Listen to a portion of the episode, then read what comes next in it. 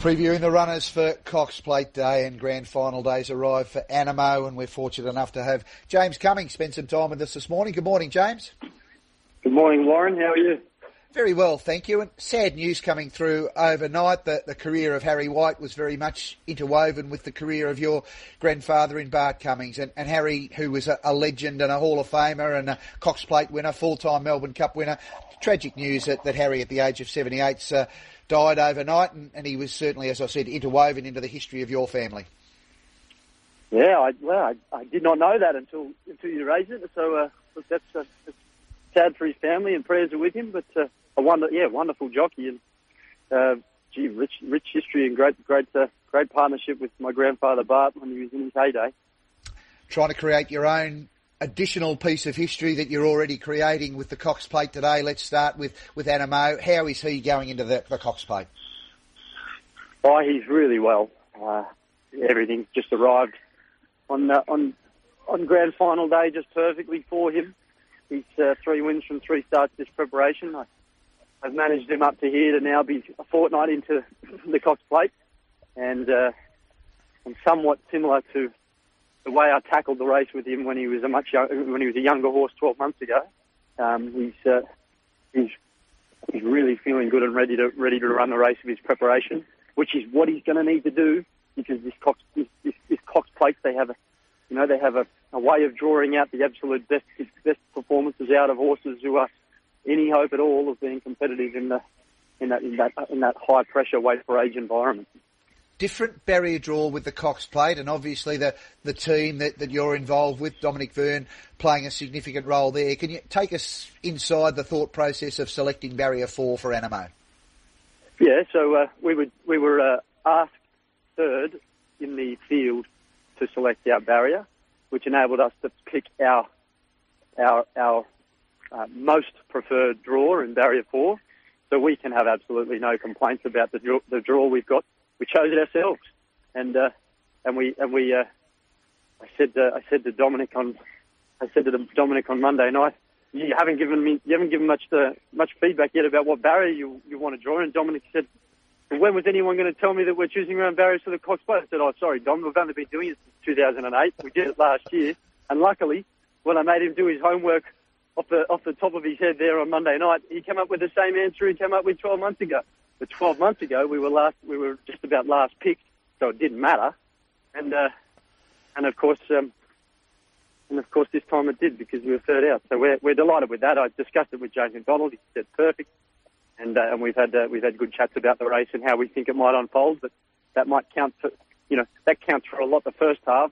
But then importantly, it's when the pressure goes on and the sparks begin to fly in a race like this. That's uh, that's about getting the judgment right but uh, but we've got absolute confidence in James because he's riding so well. He's backing himself. He's not overthinking it, but, he, but he's doing enough homework and and he's relaying to us that he's on the same page. When Dominic and I are discussing the race with him, like we did before the Caulfield Guineas and the Caulfield Stakes last week, and even the Schillaci, you know, he went three out of three.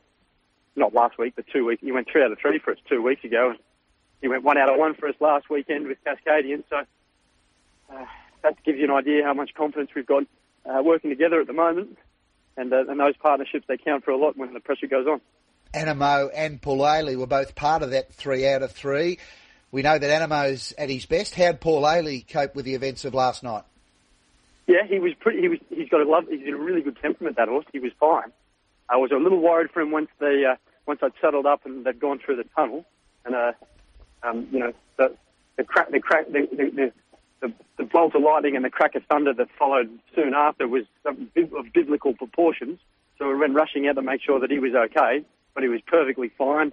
It was just the it was the it was the the, the thunderous look on James McDonald's face when he had to jump off him because he said this horse is just perfect condition. I wish they just ran the race. so we got to wait. We got to wait a little little longer. And uh, race eleven, half past six, the end of the Cox Plate Carnival. I mean, it'll be a bit of a story but you just can't believe it, can you? I mean, they, were ready to go. Um, we got so we got so close to the actual race, and uh, we just we just have to deal with it uh, like we uh, like we deal with plenty of other plenty of other hiccups that come our way on um, in various sh- shapes and forms throughout a horse's preparation.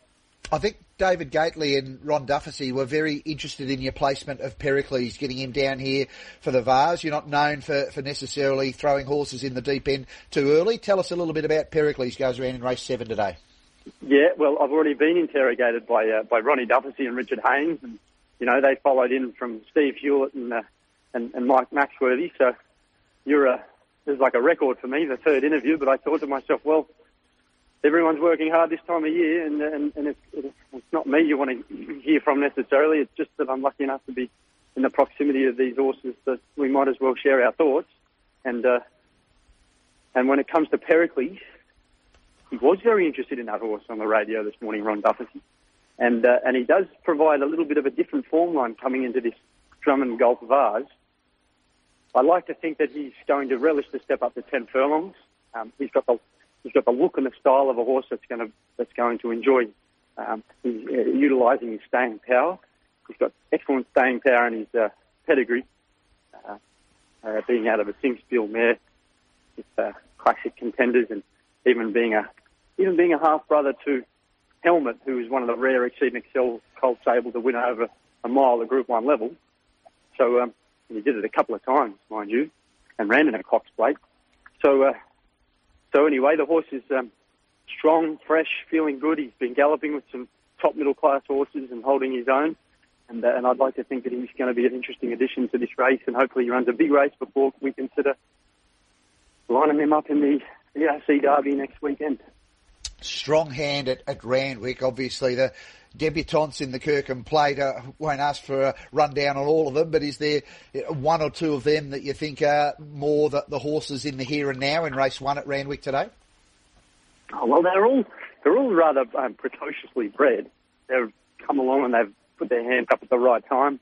I don't think that uh, I don't think that I'd be get, getting too involved in you know declaring any one of the five.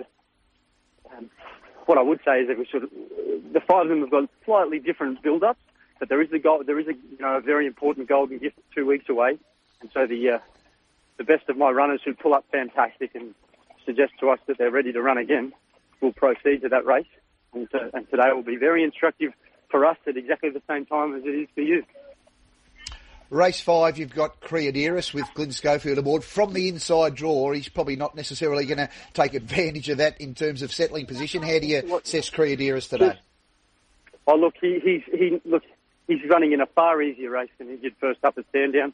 I've given him a bit of time between runs there to try to get him, uh, just to try to get him motivated and really get him going. But the drop drop back in class is going to give him some opportunity to show himself in a better light, and that's what we need to see from Creadiris. Golden Mile following that win in the Caulfield Guineas. He's back in Sydney in the calendar Presnell. How do you see him staying at the mile today? Well, I think he'll run very well. Think He's, he's perhaps my best placed horse of the weekend.